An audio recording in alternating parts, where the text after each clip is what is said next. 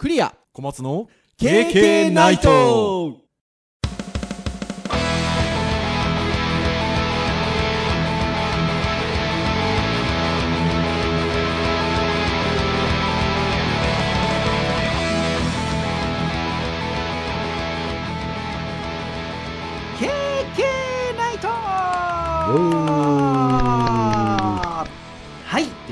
第437回の配信でございます。お届けをいたしますのはクリアと、はい、小松です。どうぞよろしくお願いいたします。はい、よろしくお願いいたします。はい、ということで、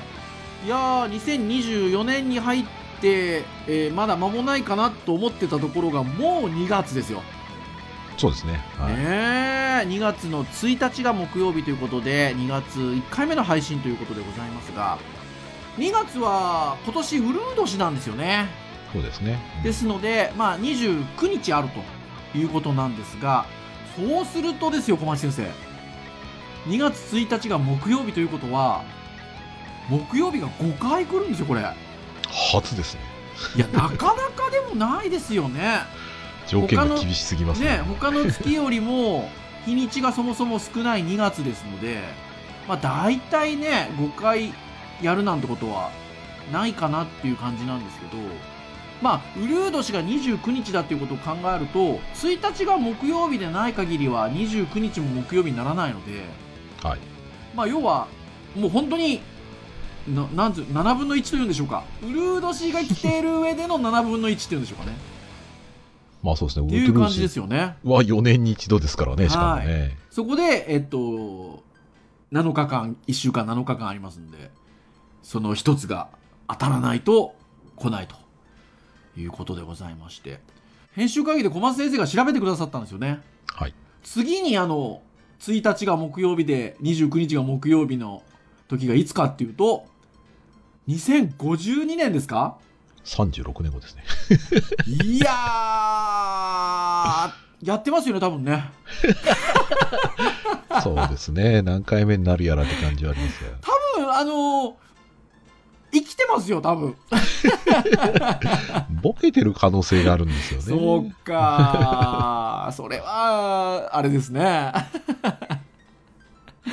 まあ36年後って思うと、まあなかなかちょっとこのポッドキャストやってるかどうかなかなか難しいかもしれませんが、最初で最後じゃないですかね2月5回配信するのは、うん、というぐらい2月の5回配信というのは珍しいですよっていうことで、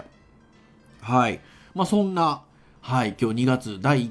回目の配信ということでございますね。はい。ってなところなんですが、前回はセスのお話をというところなんですけど、結構ですね、今日この1週間こう生活をしてると、セスの話が出る機会がちょろちょろとありまして、はい。はい。なので、やっぱりね幅広かったんだなーっていうところで言うと、前回取り上げたようなものじゃないものが聞こえてきたりとかするんですよ。ですのでやっぱり今年のねセスはね、対面のところの意味合いが強かったっていうところで、おそらくねいろんなジャンルのものがたくさん出てきたっていうところで、はい、そういう感じだったのかなっていうふうに思うんですけれども、なんかそういういろんな商品が早く手元に届くようになるといいですね。ああ、そうですね。特にね、こう AI 系とかウェアラブルとかもね、はい、だいぶこう少しずつアップデートを確実に重ねてるなって感じがしますけどね。いや本当にそうですね。ですので、まあ、毎年この1月のね時期はセスの話をしますが、はい、まあそこで紹介されているものが早くこう一般的に使われていくようになると、しかも手頃な値段でというんでしょうかね、はい、使えるようになると、まあ、なんかとっても日々が楽しくなってくるのかなっていうふうに思うんですけれども、はい、まあ、そんな会を受けて今回はというところなんですが、今回は教育会なんですよね。私どものポッドキャストは3つのジャンルをこう順繰りでやっているというところで、まあ、教育、ウェブ関連、ハードガジェット関連ということで、まあ、今回は教育会と呼ばれるような会なんですけれども、まあ、ただとは言いながらこうお勉強してるような内容ばかりを話してるわけではございませんで、何かこうちょっと言葉に関するお話だったりとかっていうのも結構取り上げることが多くてっていう感じなんですが、じゃあ今日は何を話そうかというところなんですけど、今日やる気をテーマにお話ししようかと。ほう。やる気。小松先生、やる気は普段やる気はそうですね、欲しいなとは思ってますけどね。いやーほんとそうですよね。いやー私もどうなんでしょうね。こう世の中の平均的な皆さんがどの程度やる気を持ってるのかっていう感じで言うと、なんか平均よりない気がするんですよね。ああ、そうですか。こうなかなかこうちょっと億劫になってるのかなという気はしたりはしますが、とはいえか、その趣味でね、ここ数年例えばカメラやろうとかなんとかみたいなことで言うと、そっか、なくはないのかな。なんか客観的に分かんないですね。分かんないし、これやってる時点で、まあ少なくともゼロじゃないですよ。なるほど。このポッドキャストをね。そうね。長年やっておりますんでね。あら、じゃあ私も小松先生もやる気があると。まああとは量じゃないですか。量ね。確かにね。っていうところなんですけど、まあやる気っていう言葉って結構いわゆる先生みたいなね、お仕事をしていると結構出てくる言葉であったりもしますし、なんか学生とか受講生での皆さんにこうやる気を促すような場面もあれば、まあ今言った通りこう自分自身がね、こうやる気をどうなんか持っていくかっていうことって大事なのかなっていうことなんですけれども、これ小松先生がですね、面白い記事をまずはシェアしてくださいまして、これがですね、Zoom ブログという、Zoom という有限会社さんかなの代表の方が書いていらっしゃるブログのようなんですけど、デザイン戦略のあれこれということで、そこの記事で、少し記事自体は前の記事になるんですが、2021年11月の記事ということで、やる気が行動を促すのではなく、行動がやる気を着火するという科学的事実という記事がございまして、これですよ。小松先生にこれをシェアしていただいて、この記事読んだらとっても楽しかった。まあなんかこういう感じの話はもう改めて今回読んで、うん、ああまあそうだなともやっぱ共感するところはたくさんあり、ただこの手の記事って実はなんか調べるとね、結構昔から言われてて、はい、まあ知る人ぞ知る感じなんだろうなっていう感じで読んでましたね。ですよね。ですので、まあこの記事とあともう一つちょっと面白い記事がありますので、その2つの記事をですねちょっと参照しつつですね、私と小松先生でやる気についてお話ができればなというふうに思っておりますので、皆様本日はどうぞよろしくお願いいたしますと、はい、いうところなんですが、まず今ご紹介をしたブログ見ていくと、やる気スイッチという言葉をどこかで一度は聞いたことがあると思うということで、これ聞きますね。まあテレビとかでね、よく。で、このやる気スイッチっていう言葉っていうのがもう現代語としてすでに定着してるんじゃないだろうかということで、この方まずは書いてくださっています。ただこのやる気スイッチっていう言葉、ある会社が商標を持ってるんですよね。はい。それが、どこかっていうと、株式会社やる気スイッチグループという会社が商標を持っておりまして、この会社なんと学習塾のスクール IE を運営している事業者さんなんですよね。CM でね、ありますね。だし私東京に最後関東にいた時は所沢に住んでたんですけど、はい、所沢にもこの、スクール IE 学習塾ありましたし、多分ね福岡帰ってきてもありますね、近所に、スクール IE で、やっぱそこにね壁に書いてあるんですよ。壁というかやる気スイッチって、ですので、まあ、よくよく考えると、まあ、この会社が、まあ、ひょっとしたらやる気スイッチという言葉自体はねちょっと使われてたりもしてたかもしれませんが、まあ、具体的に商標として登録をして、るのがこの学習塾ということで、見つけてあげるよ君だけのやる気スイッチっていう印象的なフレーズであるというところなんですけどね。いやなんかもうやる気スイッチっていう言葉は確かにこう割とこう現代の表現としても使われる言葉になったかなという気がしますね。うん、なんか、うん、そうですね、行動としてそのやる気の状況が変わる何かメタファーというか、うん、そういう意味合いでよく使われる気はしますね。いや本当そうですね。ただ、まあ、この記事にあるんですが、ブログにあるんですが、当たり前のことだけど、やる気スイッチとは広告表現に過ぎず、あくまで一事業で使われたキャッチコピーで実際にそんなスイッチはないと。まあそりゃそうだ、そりゃそうだ。いや、そりゃそうですよね。そりゃそう、そりゃそうですということなんですが、まあ比喩ですよね。比喩ですよね。ただ、続いていくのが、スイッチっていう言葉がどうしてもパチッパチッっていう感じのイメージなので、これ伝統のオンオフのようにちょっとパチッと切り替わるようなものに印象づけられると、この言葉が使われると。ただこれ実はこうカチッと切り替わるようなもんじゃないっていうのが、やる気だよっていう話に今度これ展開していくんですよね。で、どういうことかというというところなんですが、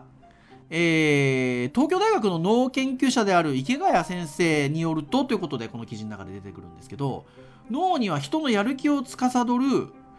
側坐核っていう部分があるんですって、脳の中に。で、この側坐核が興奮状態になることで集中力が高まって気分が乗ってきたと感じるということなんですよね。ちなみにこの側坐核って僕漢字を見た時に読めなかったんで調べたんですよ、読み方をね、はいはいはい、そしたら側坐核って読むと出てきたんですけど、そこに書いてあったのがドーパミンを出すのがここなんですって。ああ、なるほどね。まさにね、こうやる気ってね、ドーパミンって言葉よく使われますが、そこがこの側坐核という脳の場所だということなんですけど、この部位の神経細胞はまず何かしらの刺激が来ないと活動してくれないんですって。っていうことで言うと、やる気から行動を起こすっていうのは本来は逆で、行動が起こらないとやる気は出ないんですって。だからやる気が出ないんだよね、だからちょっと動きになれないんだよねっていうのは、そもそも本末転倒だってことですよ、小松先生。まあそうですね。だってやる気待ってても行動しないとやる気は来ないわけだから、ねえ、というところです。で、しかもとさらに続いていくんですけど、やる気はじわじわ発生するものであると。ああ、はいはいはい、はい、パチッとね、オンオフで湯沸かし器みたいにバッねいうものじゃないと。あ、違う、湯沸かし器のようなものだって書いてあるのか。はい、スイッチみたいにパチッてやるんではなくて、やかんに火をつけ、水が徐々に温度を上げ、じわじわと沸騰してお湯に状態になっていくようなものがやる気だということなんですよね。だからいつの間にか集中してたなって後から気づくのがほとんどなんですって。今やる気が起きてるっていう自覚しないと。ああ、そうですね。ね、だからこのことからもやる気スイッチがオンになるまで待とうっていう論理っていうのは、まあ、破綻をしているんだっていうことなんですよね。ああ、なるほどね。いや本当でもそうですね。いやおっしゃる通りだな。なんかでもこうやって改めて言葉にされてみると、なんかその通りだなっていう気がしますね。まあそうですね。やっぱこう言葉の捉え方として。僕らやる気というものが、ね、さっきちょっとねプロッと言いましたけど欲しいんですよね、で欲しいって言ってもそれは欲しいって言って手に入るものではなくて、結局自分が行動して生み出すもんですよっていう、まあ結局なんだろうな、やる気じわじわ湧いてくるものをやる気と指してるだけで、まあ実際やる気っていうものはなんか欲しくて手に入るもんではないと。あとはその勘違いをちょっともしかしたら僕らはしてたんじゃないかと、結局その今この瞬間に行動したら自分はやる気が出たっていう風に思ったかもしれないけど、そんなこと今までなくて、実はやる気って僕らが見ていたものっていうのは、結局行動している自分に対して、あ、やる気が出てきているなとか、客観的あの時やる気があったなっていう風なラベルをつけてるだけに過ぎなくて、うんうんね、ラベルつけたらじゃあやる気ってラベルつけたら別にやる気になってるわけじゃなくて、行動してるからそれをやる気だっていう名称をつけてるっていう、うん、なんか言葉的に言うとそんな感じなんですかね。いや本当そうですよね。だからそのこの広告やる気スイッチっていうね、もともと学習塾、ね、運営してる会社さんが使ってるものも、まあ当初はひょっとしたら子どもの興味関心を引き出して意欲につなげるっていう、そのほら、うん、パチッっていうことでもなくて、こうね、塾での活動を通して、引き出していきますよっていう、お湯を沸騰させるように、うん、っていうマクロ的な話だったかもしれないと、ひょっとしたら。そうですね、うん、ただ、まあ、僕らはもう朝ですね、うん、でもほらスイッチって言葉がやっぱカチッって感じがするので、うん、そこのイメージがね。そうだから、うん、まあ僕なんかだからね、ここの会社さんのそのキャッチコピーなので、うん、もう貶めるようなことはあんまり言いたくはないんですけど、うん、結局分かりやすいってことだと思うんですよね。うん、ここに行って、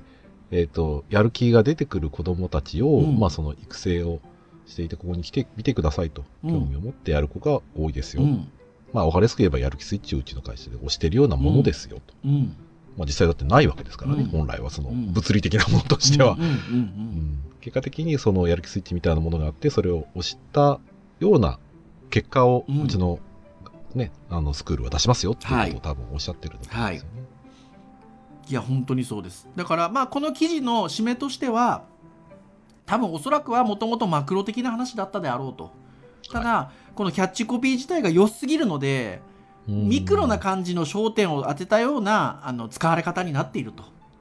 なので、まあ、それが続けられると重大な能力抑制につながってしまうんじゃなかろうかっていうことで、はいまあそして言葉の捉え方間違えるとそうなりそうですね、うん、ですので、まず何でも手をつけるとか、格好だけでも着替えるとかっていうふうに行動を先んじることが寛容ですよねっていうので、この記事自体は締められているということで、でもまさにそうなんですね。だから僕この記事見てダメだなと思いましたよ。僕もほらやる気が起きないんだよなってなんかちょっと言いがちなんでいや、やる気は起きないんじゃなくて行動をしないといけないわけですよ。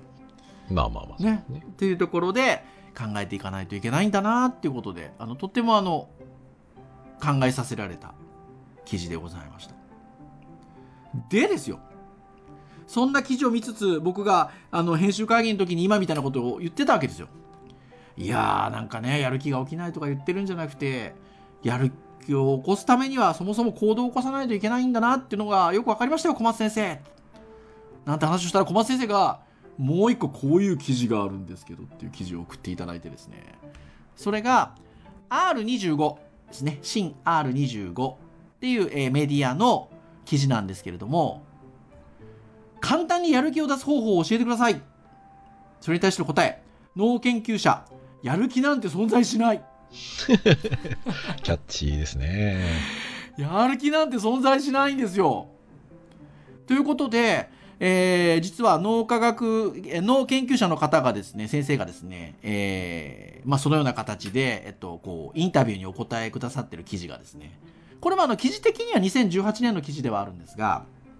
掲載がされておりまして、そうですね、一つ前の記事の中でもこの先生の名前出てきました、ね、そうなんです。今それを言おうとしたんですけどなんと東京大学の教授の池谷先生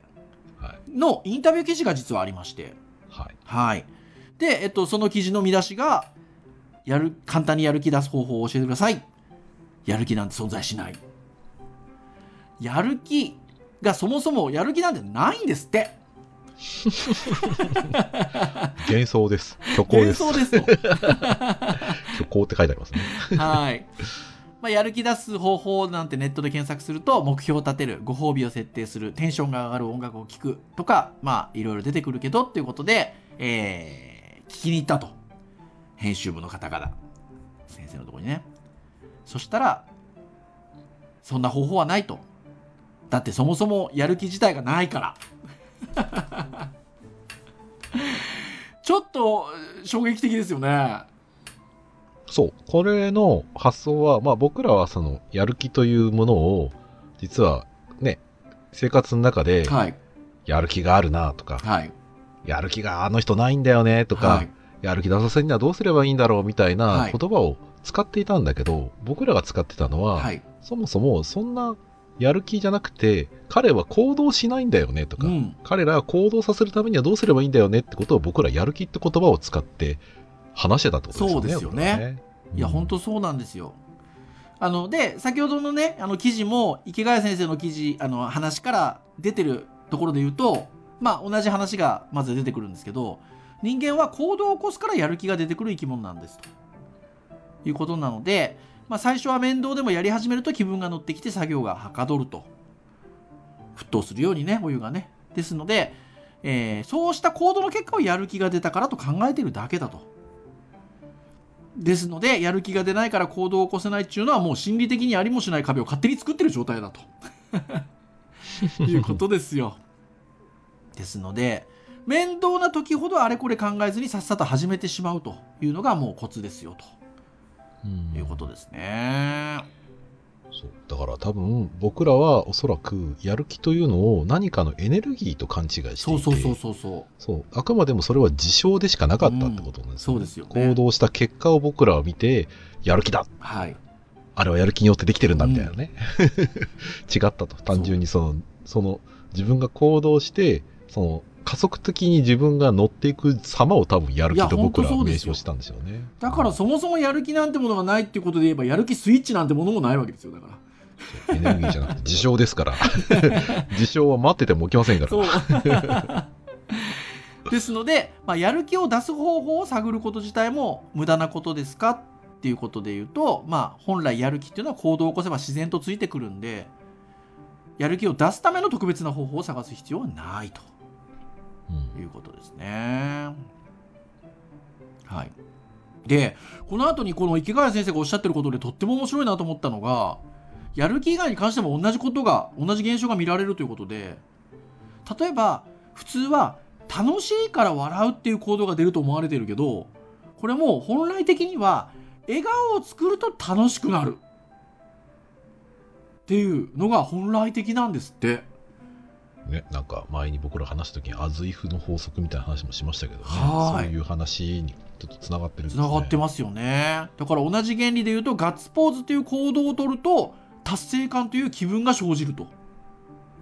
いうことなんですよね。いやー面白い。ですので、まあ、脳内物質みたいなものを脳が作って、そこから感情が生まれるものだと思ってましたって編集部の方がおっしゃってるんですけど、まあ、ドーパミンとかそうですよね。だからね、だから最終的にはそうだけど、でも脳にスイッチを入れるのは体であると。ということで言うと、やる気スイッチっていうのは体を動かすことですね。そうですね。うん。あ、俺なんか昔自分でノートで記事書いたときにちょっとだけそんなこと書いた気がする。いや、僕思い出してましたよ。小松先生が以前ノートにね、記事を書いてくださったものがあったんですけど、それにそのようなこと書いてましたよ、小松先生。体を動かすためにどうするか考えるとか書いてたな、俺。うん、全然そんなこと思ってなかったけど。はい、ですので、まあ確かにやる気スイッチがもしあるんだとすれば、本当にもう体をまずは動かすと、行動を動かすということかなというところです。ただね、この池谷先生素敵なんです。なんかどうやら僕と同い年みたいなんですけど。池谷先生素敵なのが、そんな風に言ってるのにね、ちゃんとね、やる気スイッチの入れ方を教えてくれてるんです。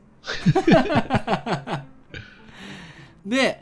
じゃあなんかやる気スイッチ、脳にスイッチ入れる方法があるんですよということで、編集部の方もそれ知りたかったんですっていうことなんですけど、頭頂部に意識を集中させるんですって、頭の上。で、まずは目を閉じて、テニスボールでもリンゴでもみかんでも、とにかくそれくらいの大きさの球体を頭の上に乗っけると。そしてゆっくりと手を離して目を開けると。そうするとスムーズに行動を開始できるんですって。どういう理屈だよっていう話なんですけど、ちゃんとこの後理屈をお話ししてくださっていて、そもそも人間って意識が分散してるんですって。で、これなんでかなと思ったら、一つのことだけに集中してると外的に気づかなかったりするんで、事故に遭ったりということも起こってしまうんですって。あと襲われたりとかね、生きる本能的なことですよ。だから集中しないようになってるんですよ。だからそういう意味で言うと、うん、本来的には。でそこを集中してあげると、まあ、やる気っていうんですかね、まあ、作業がはかどるからイコールはそれがやる気っていうことですよね。あー、うん、なるほどね。だから集中をさせるためにじゃあどうすんのっていうことで、強制的に視野を狭めるんですって。その頭に物が乗ってるっていうところに意識をすることによって他への意識をなくすんですって。これが有効なんですって。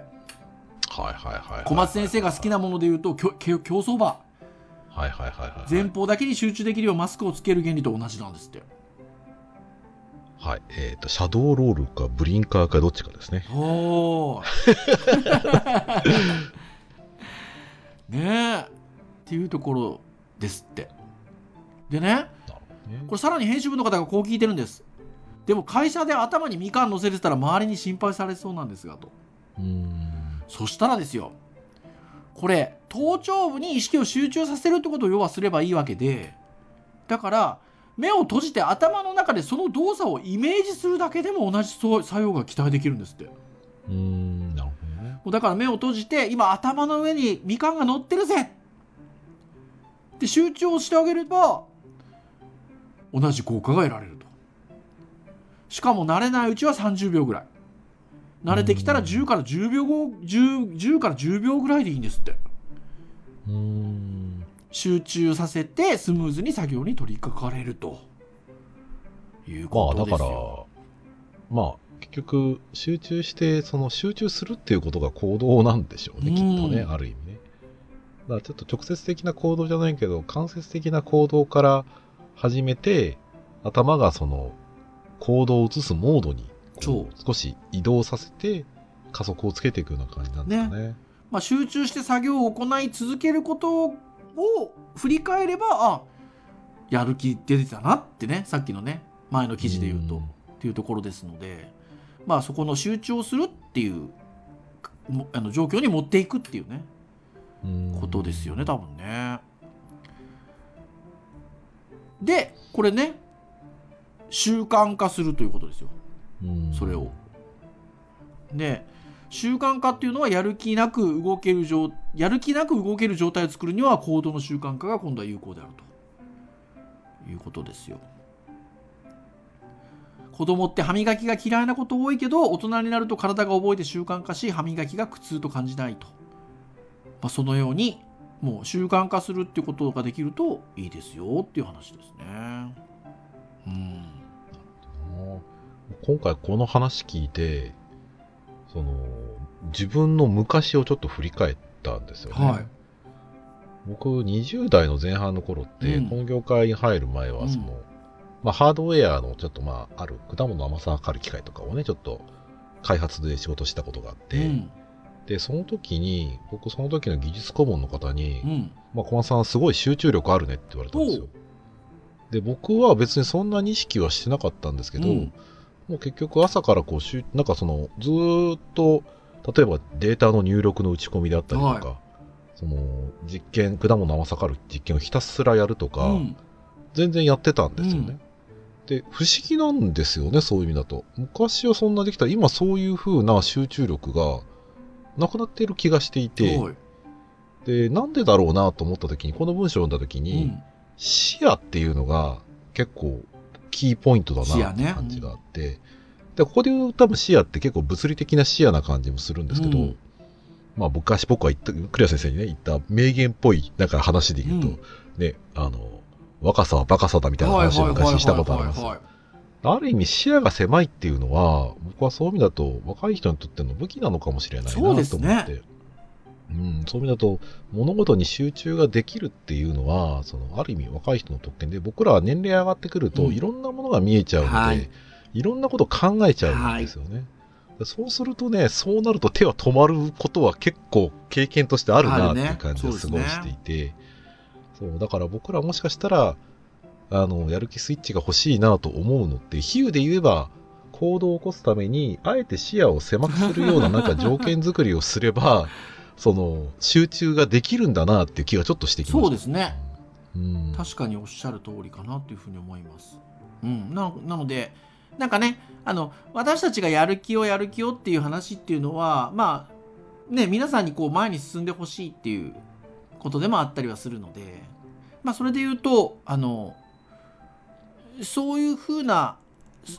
感覚も持っといた方がいいですね、今のようなね。うんうん、そうですね。多分ちょっとした言葉に振り回されてるっていうのはまさにそうだなと僕はこの記事読んで思いましたよ。いや本当そうですね、うん、そして最後にこの記事の一番最後の段落で言うと、存在しないやる気の強要はパワハラ、脳じゃなくて体を鍛えようっていう、段落で終わってるんですけど、これはね、まあ、私たち先生業やってたりしますし、はい、まあ仕事場で言えば上司であったりする立場もあったりするのかなと思うんですけど、気をつけないといけないですね。そうだ、我々は、うん、あいつはやる気がないなと、やる気を出せよじゃなくて、うん、僕らは行動してないよね、行動しようよっていうふうに言わないといけないんですよね。だからじゃないと本人が動けないです、ね、そう、それはね、やる気がだってそもそもないんですもん。やる気出さないかって言ったところで、先生ないものを出せって言ってる、どういうことですかっていう。そう、いや本当そうなんですよね。なので、まあ、やる気なんていらないと割り切る心理スタンスの方が現代人にはよほど必要であるっていうふうに池谷先生がおっしゃっているというところですね。はい、まあ本当に一時期脳を鍛えようみたいなブームがあったけれども、脳より鍛えるべきは体ですと。なるほどね。うん、スムーズに行動できる体があってこそよく働けるのですからということで、まあ、この記事も終わっているというところでございますね。いやー、そういう意味ではやっぱり体を動かす、運動するみたいなことも多分だから大事ですよね。うん、そうですね。そうだから僕らは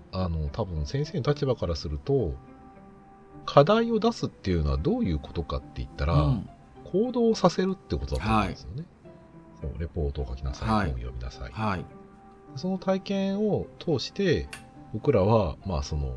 やる気という事象を最終的に作ってあげることで、うん、スイッチを入れてあげる、うん、そこで学生に勘違いさせちゃいけないのは、うん、なんかやる気が出る出ないっていうことをね、うん、言い始めたら、うん、それはそうじゃなくて、うん、行動してたからちゃんと結果が残る、はい、行動してないものでないものを待っててもしょうがない、はい、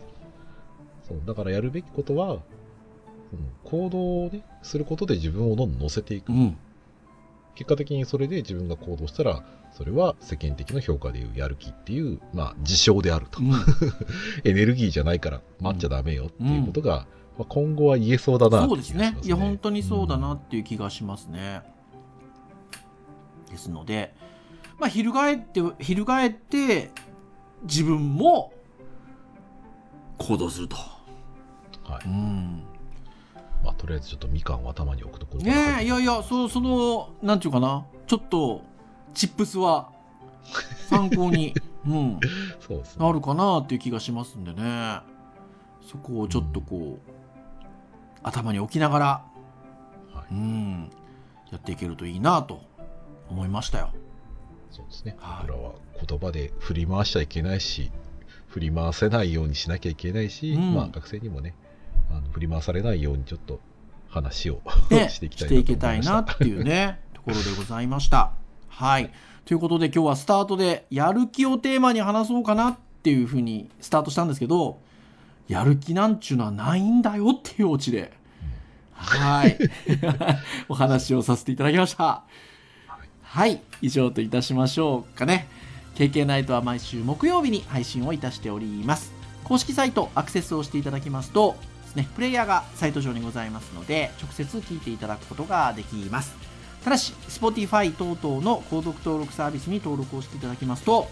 配信されるや否やですね、皆さん聞きやすい形で配信データが届くのでですね、聞き逃しなく聞いていただけるかと思います。ながら聞きでも結構でございますので、聞いていただけますと KK とっても喜びますということでございます。ぜひぜひ行動を促す一つの材料として KK ライトポッドキャスト聞いていただければ嬉しいなと、はい、いうところでございます。はい、はい、以上といたしましょう。お届けをいたしましたのはクリアと、はい、小松でした。それでは次回438回の配信でお会いいたしましょう。皆さんさようなら。さようなら。